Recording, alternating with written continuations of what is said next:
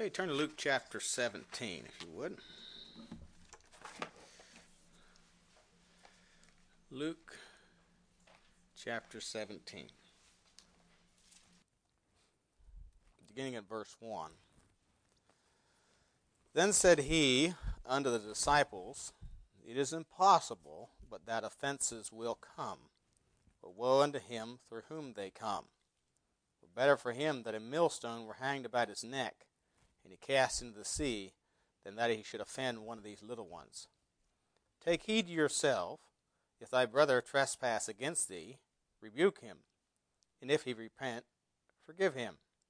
If he trespass against thee seven times in a day, and seven times in a day turn again to thee, saying, I repent, thou shalt forgive him. The apostles said unto the Lord, Increase our faith. And the Lord said, If ye had the faith as a grain of mustard seed, you might say unto this sycamine tree, Be thou plucked up by the root, be thou planted in the sea, and it should obey you. But which of you, having a servant plowing or feeding cattle, will say unto him by and by, when he is come from the field, Go and sit down to meat? And will not rather he say unto him, Make ready wherewith I may sup, and gird thyself, thyself, and serve me till I have eaten and drunken, and afterward thou shalt eat and drink. Doth he thank that servant because he did the things which were commanded him? I trow not. So likewise ye, when ye shall have done all those things which are commanded you, say, We are unprofitable servants. We have done that which was our duty to do. Title of the message this morning, Faith to Forgive faith to forgive. Let's pray. Heavenly Father, we do thank you again for the opportunity and privilege as ours to open your precious word. Uh, Lord, I pray as we look into the word, your word today, that we allow you, the Spirit of God and the author of this blessed book, to teach us, instruct us. I pray that we'd be sensitive and submissive to your leading, open our understanding that we might receive thy truth. And may you be glorified. We do pray in Jesus' name. Amen. You know, there was a person one time that was offended. And so this person went to another Christian friend and asked them, What do you think I should do? And this friend said, Just act like nothing happened. Just love them and act like nothing happened.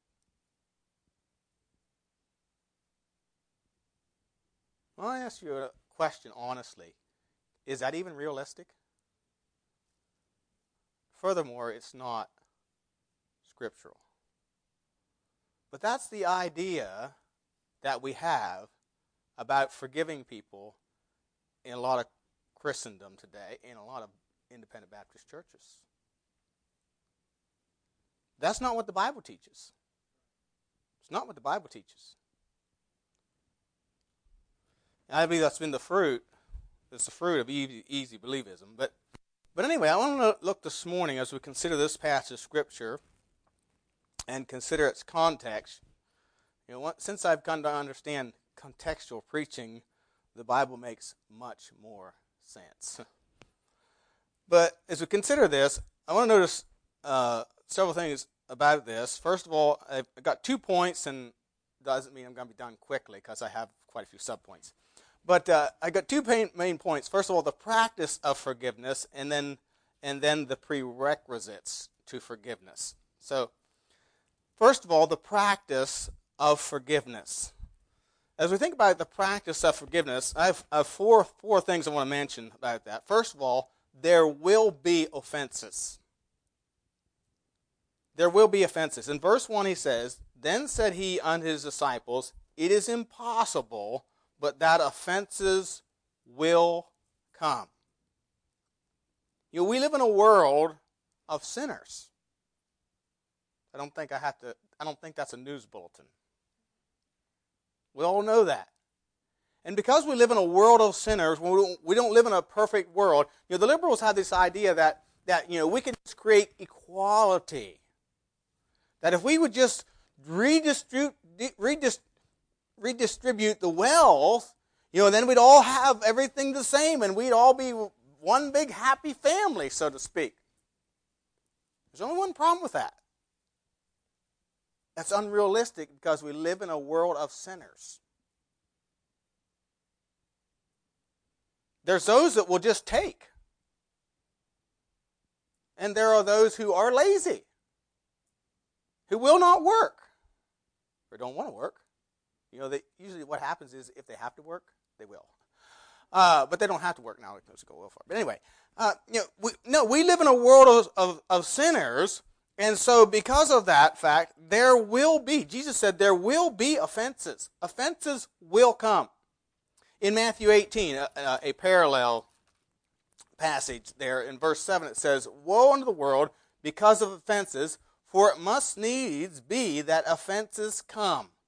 So there's going to be offenses. We accept that fact. You know, even Abraham and Lot separated because of the strife of their herdmen. They couldn't dwell together. There were offenses in the first family. And I'm sure there's been offenses in yours. There's been in mine.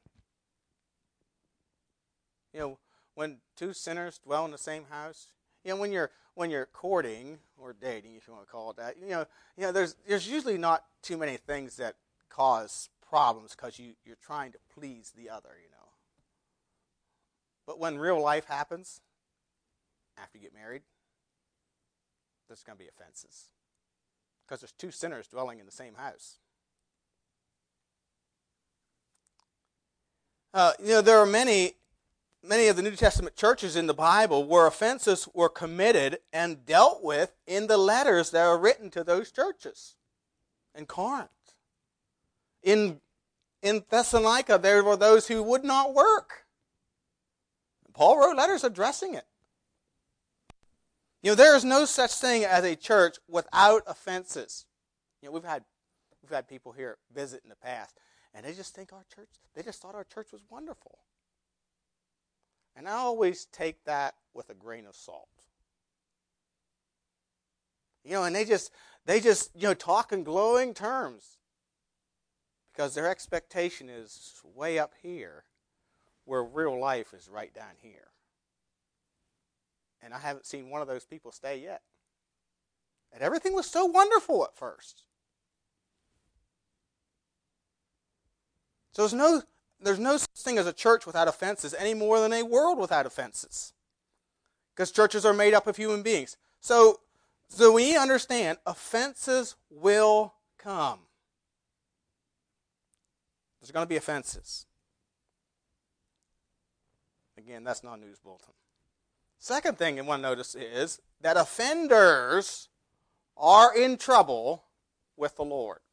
Notice in verse 1 and verse 2.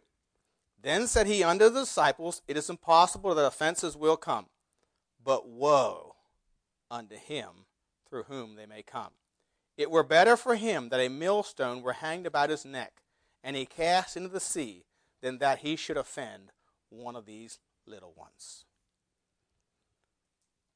Offenders are in trouble with the Lord. He says, Woe unto him. That word woe is an exclamation of grief. Woe! There's a there's there is trouble uh, for such a one. Uh, you know, an offense, an offense is of course a sin or a stumbling block. That's what an offense is. Uh, put before someone else. Again, in Matthew 18, verse 7, says, Woe unto the world because of offenses, for it must be that offenses come, but woe to that man by whom the offense cometh. Wherefore, if thy hand or thy foot offend thee, cut them off and cast them from thee. It is better for thee to enter into life halt or maimed, rather than having two hands or two feet be cast into everlasting hell. And if thine eye offend thee, pluck it out. So you be better off without hands or without eyes than to be an offender.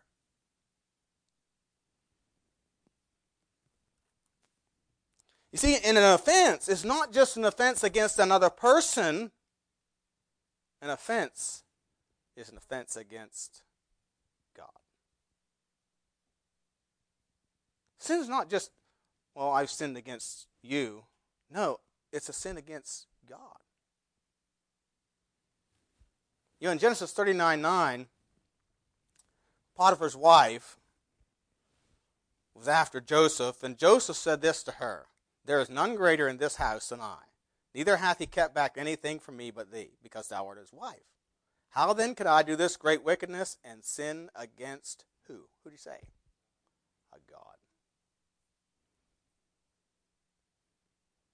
So this is a warning to us to consider to seriously consider our lives so as to grow and please the Lord, to not be a habitual offender. You know, many times people just make excuses for their offenses. Not interested in changing. And so, yes, you can, you can commit multiple offenses and be multiply forgiven. That's not right English, I know, but uh, just you know, trying to make a point here. And be forgiven, as I see in this passage, but this is a warning not to be a habitual offender. We take this thing seriously. Not to make excuses for our sin. You know, 1 John 1 9 says, if we, that's a condition there, if we confess our sin, that is, we agree with God. That's what confess means, that we agree with God about our sin. If we confess our sin, He is faithful and just to forgive us our sins and to cleanse us from all unrighteousness. So we see that there, you know, there's going to be offenses, and of course, offenders are in trouble with the Lord. And thirdly, we need to beware when offended to respond properly. Notice verse 3. Take heed to yourselves if thy brother trespass against thee. So this is talking to here to the person that's been offended. Take heed to yourselves if thy brother trespass against thee, rebuke him, and if he repent, forgive him.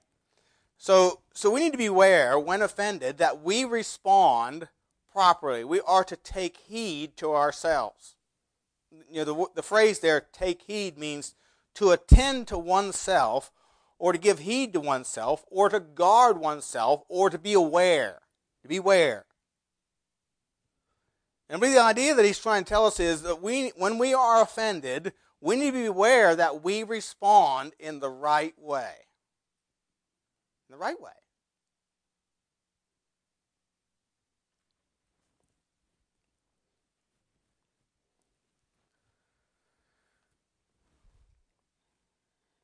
You know, if somebody cuts me off in traffic, you know what my first reaction is? Pray for you, sister. Nah, Mm-mm, that's not it.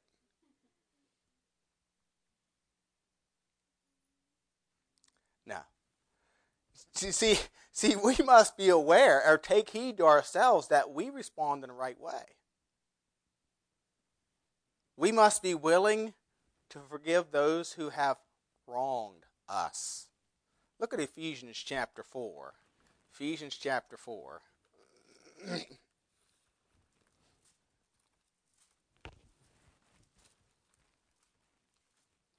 Ephesians chapter 4 and verse 30.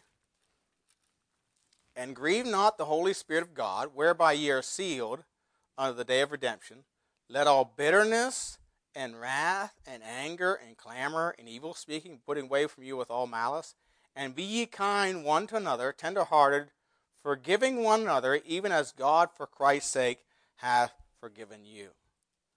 In Hebrews 12, 14, 15 says, Follow peace with all men and holiness, without which no man shall see the Lord.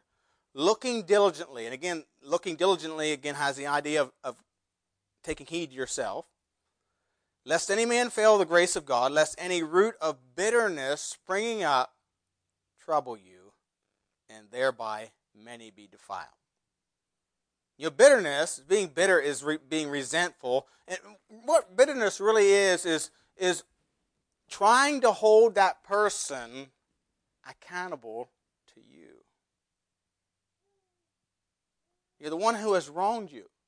It's trying to hold that person accountable to you. It's an unwillingness to let it go. Frances Havergal, I think it was her that made this statement He who angered you controlled you. When I was in Maine, um, of course they had they had a lot they had a lot of problems there in that church and you know it'd take me all day to tell you all about about all of them. But but anyway, And a lot of it had to do with the pastor. And I don't know how many times I heard this. I would never go to that church again. Most of those people weren't going anywhere. And, you, and they would say, You know what that guy did? And that's why I started responding with this. So you're allowing him to control the rest of your life. Because of what he did. Because of what he did, you've turned away from the Lord. The Lord didn't do it to you. So they weren't responding in the right way. They were bitter and angry and wanted vengeance of that guy.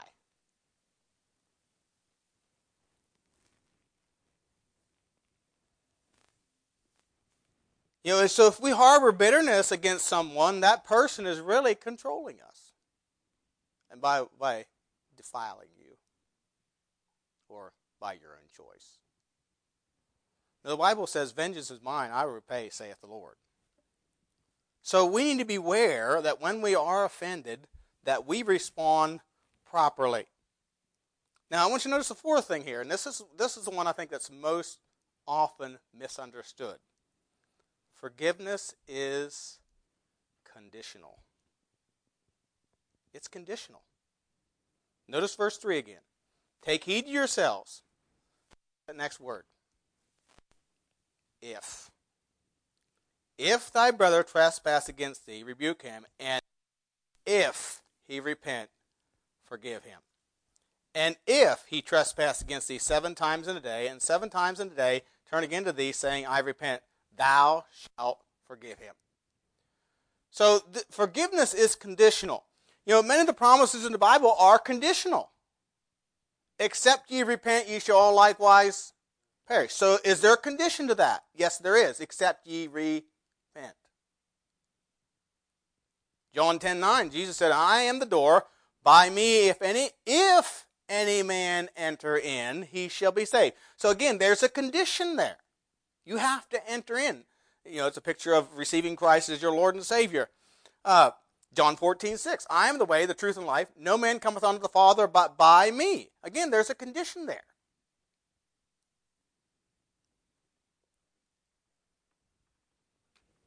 Hebrews 7:25 says, "Wherefore he is able also to save them to the uttermost that come unto God by him."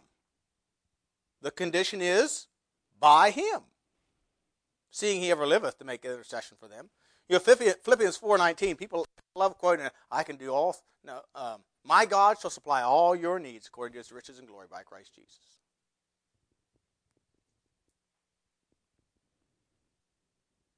But you know what? That's a conditional promise too. It's as we obey him. And that promise was given to a church that gave out of their poverty to do what the Lord desired of them to do. And Paul said, God will supply all your needs. They put the Lord first. You see, I, I fear that many in our independent Baptist churches have adopted this idea that we just automatically forgive everyone, regardless of whether they repent or make restitution or not, and everything's going to be okay.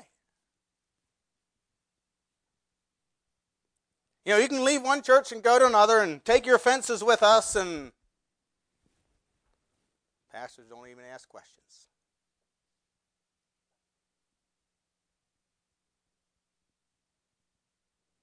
You how many phone calls I've gotten for people who've left? None. But I always call the pastor of a church if anybody comes visiting.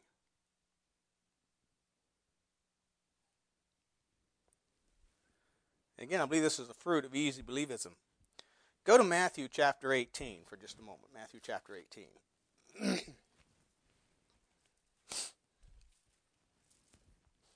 Matthew chapter 18.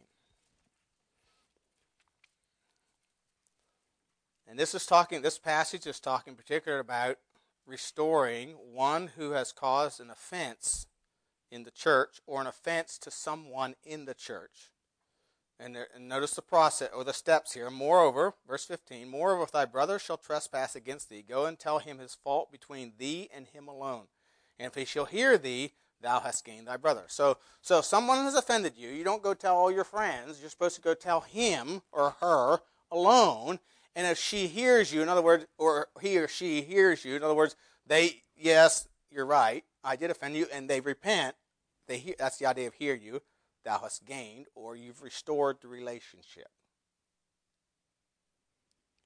But if they don't, but if he will not hear thee, verse 16, then take with thee one or two more, that in the mouth of two or three witnesses every word may be established. And if, she, if he shall neglect to hear them, tell it unto the church. So, so again, you take it an individual basis, and then you take two or three, and then you, if they refuse to hear, you take it, you take, bring them before the church. and tell it unto the church. But if he neglect to hear the church, let him be unto thee as a heathen man and as a publican. Now let me ask you a question. Next to hear thee, is he forgiven? No. He's not. But was forgiveness offered? Yes, it was. See, it's always our responsibility when we are offended to offer forgiveness. But until it's made right, till a person repents, and if possible makes restitution, there is no forgiveness received. They're not forgiven. They cannot be restored to that relationship again until it's made right. That's why it's wrong for a church to take in a person who's been voted out of another church. They're living in sin.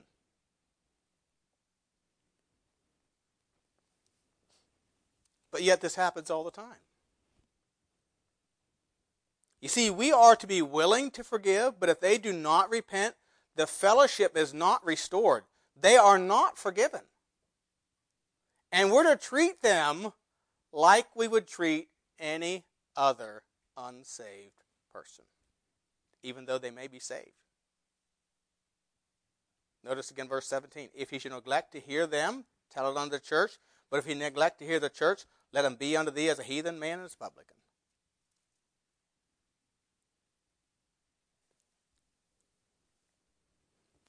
Look at uh, 2 Thessalonians chapter 3 we have another illustration of this, Second Thessalonians chapter 3, verse 14 and 15. Here, here it was talking about people didn't want to work, and uh, Paul addressed that issue.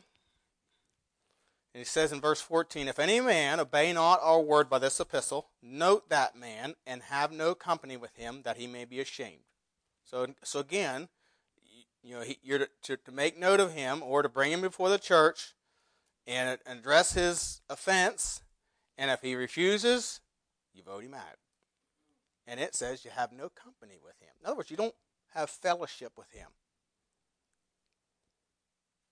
Yet, verse 15, count him not as an enemy, but admonish him and his brother. You know, you wouldn't consider him an enemy. But you know, you may have been in close fellowship before this incident takes place. But now, that's ruined.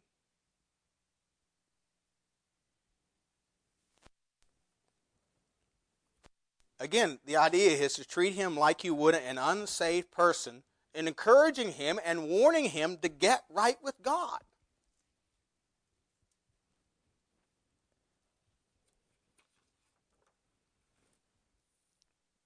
So we see the practice of forgiveness. Then I want you to notice the prerequisites for forgiveness.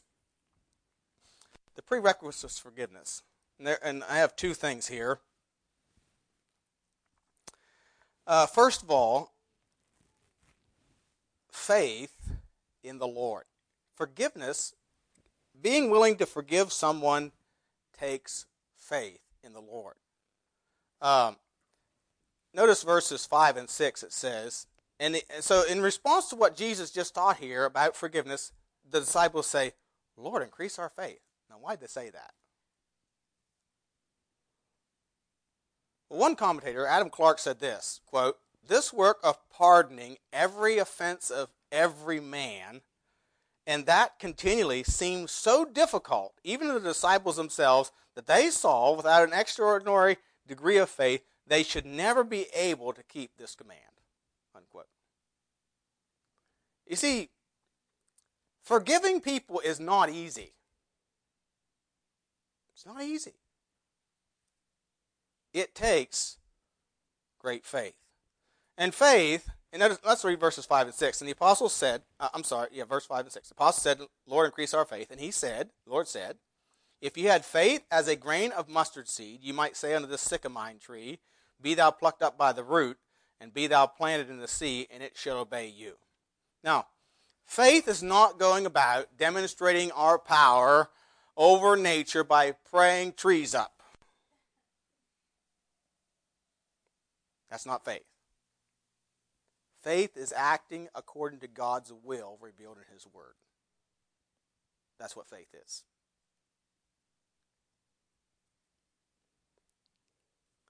And so faith gives us strength to confront and stand against an offender. Think about this. It may be a friend, it may be a family member who has wronged you or who is wrong or has committed offense against the church.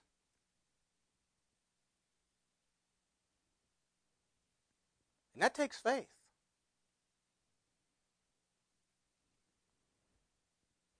David said in Psalm 41 9, Yea, mine own familiar friend in whom I trusted, which did eat bread at my did eat my of my bread, hath lifted up his heel against me. You know, the man at Corinth was somebody's friend. Somebody's sibling, probably. It was his best friend's dad who was an offense to David. Think about it. His best friend's dad.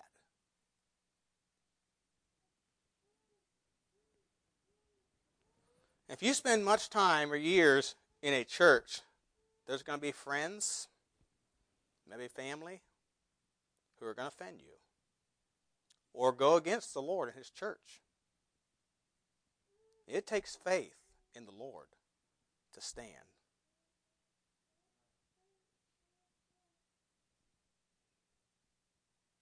You know, some of my best friends are no longer here.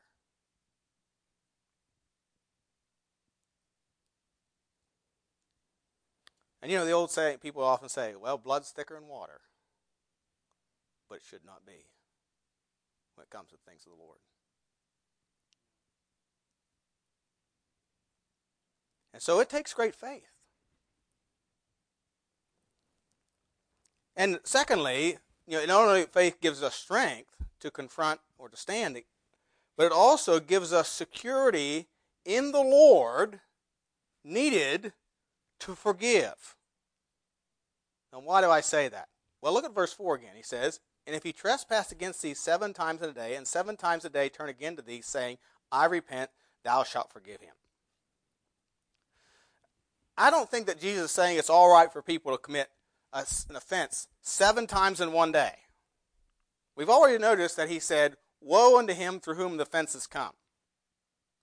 But what he's saying is that we need the forgiveness needs to be so complete that the relationship is restored. That takes faith.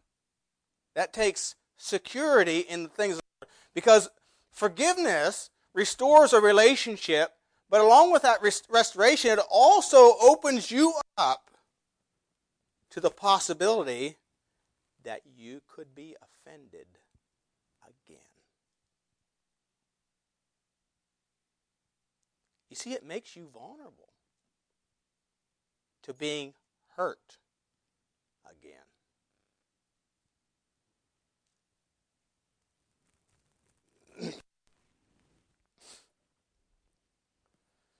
Matthew Poole, in his commentary, said, quote, No duty required of men and women more grates upon flesh and blood than this of forgiving, forgiving injuries. Nothing that the most of people find harder to put into practice. So is indeed where there is not a root of faith, this fruit will not be found. Unquote. You see, again, to restore the relationship makes you vulnerable to the possibility. I know we're not supposed to think that way. Are we? We're to think evil of no man. But when you know, somebody has offended you, human nature being what it is, we often fear that it could happen again. And so, to make yourself, to restore that relationship, what you are doing is you're making yourself vulnerable to that possible opportunity again.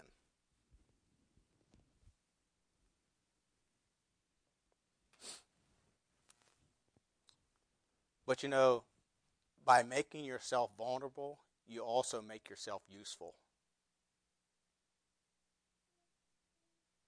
Jesus made himself vulnerable to his enemies.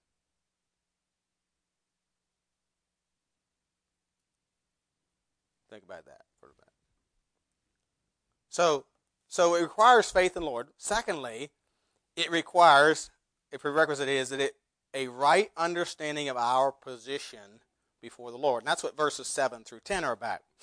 Where he says, But which of you, having a servant plowing or feeding cattle, will say unto him by and by, when he has come from the field, Go and sit down to meat? Will not rather say unto him, Make ready wherewith I may sup, and gird thyself and serve me till I have eaten and drunken, and afterward thou shalt eat and drink? Doth he thank the servant because he did the things which were commanded him? I trow not. In other words, I think not. So likewise ye, when ye shall have done all these things which are commanded you, say, We are unprofitable servants. We have done that which was our duty to do. So, if we're going to have an, uh, uh, be willing to forgive, we have to have a right understanding of our position before the Lord. That we are just simply unprofitable servants. You really the idea that I'm going to forgive gives you makes is is really pride thinking I'm better than they. I'm I'm not going to, you know. And this is what the Lord's getting at here. The word pride means useless, good for nothing. By a hyperbole of pious modesty is what it's referring to. The servant calls himself unprofitable. Because although he has done all, Yet he has done nothing except he, what he ought to have done. Accordingly, he possesses no merit, can only claim to be called profitable should he do more than what he is bound to do. That's that's um, Thayer's Greek lexicon. You know, anything we do in service for the glory of God, let me ask you this: Does it profit the Lord?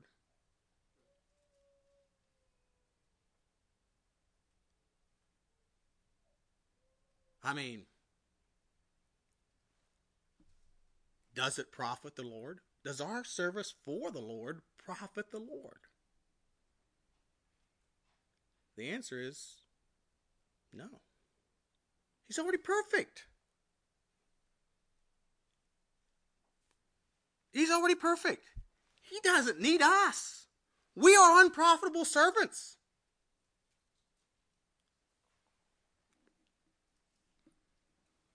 So why do we do it? Why don't we just all go home forget about it?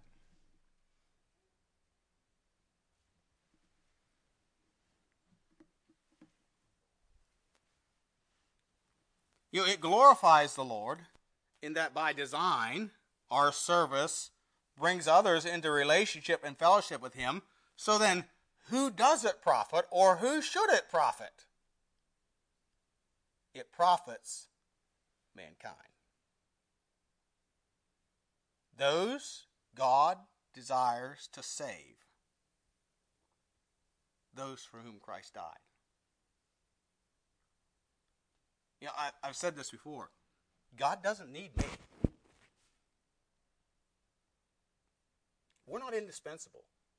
We are just unprofitable servants. God's complete without us. And yet, God so loves us that he gave his only begotten Son, that whosoever believes in him should not perish but have everlasting life. You know, God, God desires to save us, but he is complete without us. He doesn't need us. We're unprofitable servants.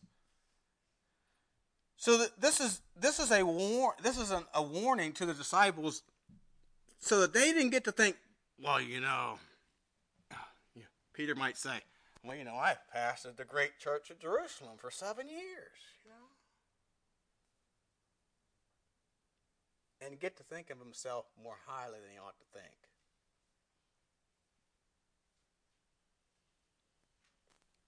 In fact, Paul had an affliction lest he be exalted above measure.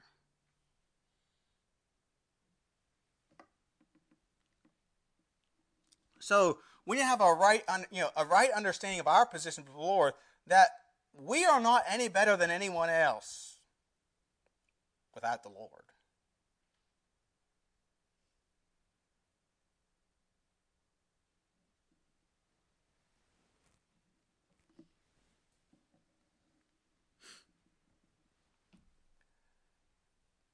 Another attitude that sometimes is prevalent or is seen as the attitude. One commentator said, quote, the attitude, the kind of attitude Jesus spoke of is not a false humility, the kind of attitude that says, I'm no good at anything. We're not talking about that. You know, the attitude that says, I'm no good at anything, it is not an admission that we do nothing good or pleasing to God. It simply recognizes that He has done so much more for us than we could ever do for Him. Unquote.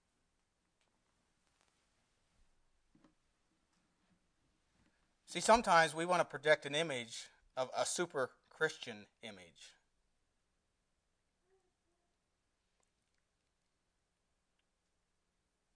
One commentator said, not, not enough Christians have this attitude today. Instead, many today often want a, to project a super Christian image that makes them seem to be anything but unprofitable servants. We only think that we are better than others are when we look to man, not to Jesus. And I've often said, you know, you can look around the world and say, you know, yeah, I'm better than they are. But when you start comparing yourself to the Lord,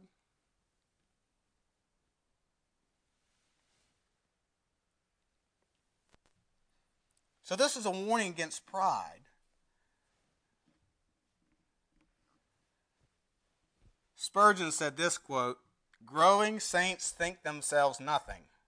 Full grown saints think themselves less than nothing. Unquote.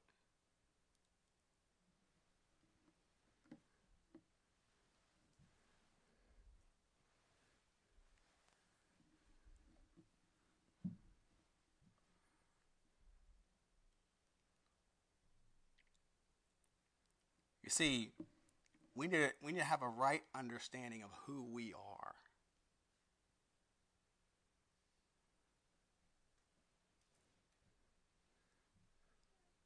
Not to be puffed up with pride and think, or to be condescending to those who may have committed offense. You know, maybe portraying an image that well, I never have any struggles in my life. Or hiding behind a spiritual veil. And really, that, again, limits your usefulness to others. It's portraying this picture, the perfect image that I have it all together. I never get discouraged. I don't know about you, but I get discouraged. But I was really encouraged one day. I went to pastor's fellowship one time.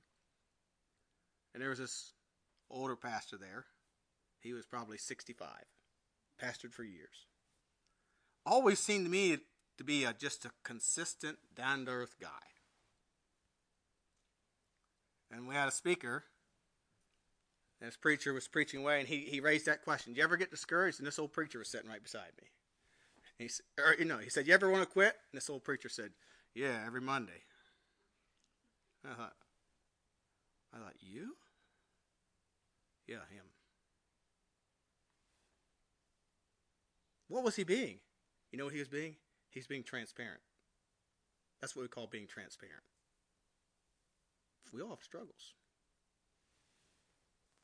See, and it really boils down to a right understanding of really who we are before the Lord. We're just unprofitable servants.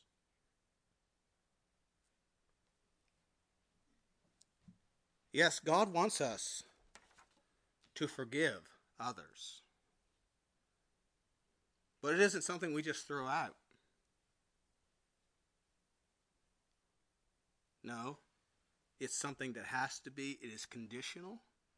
It has to be received through repentance and restoration.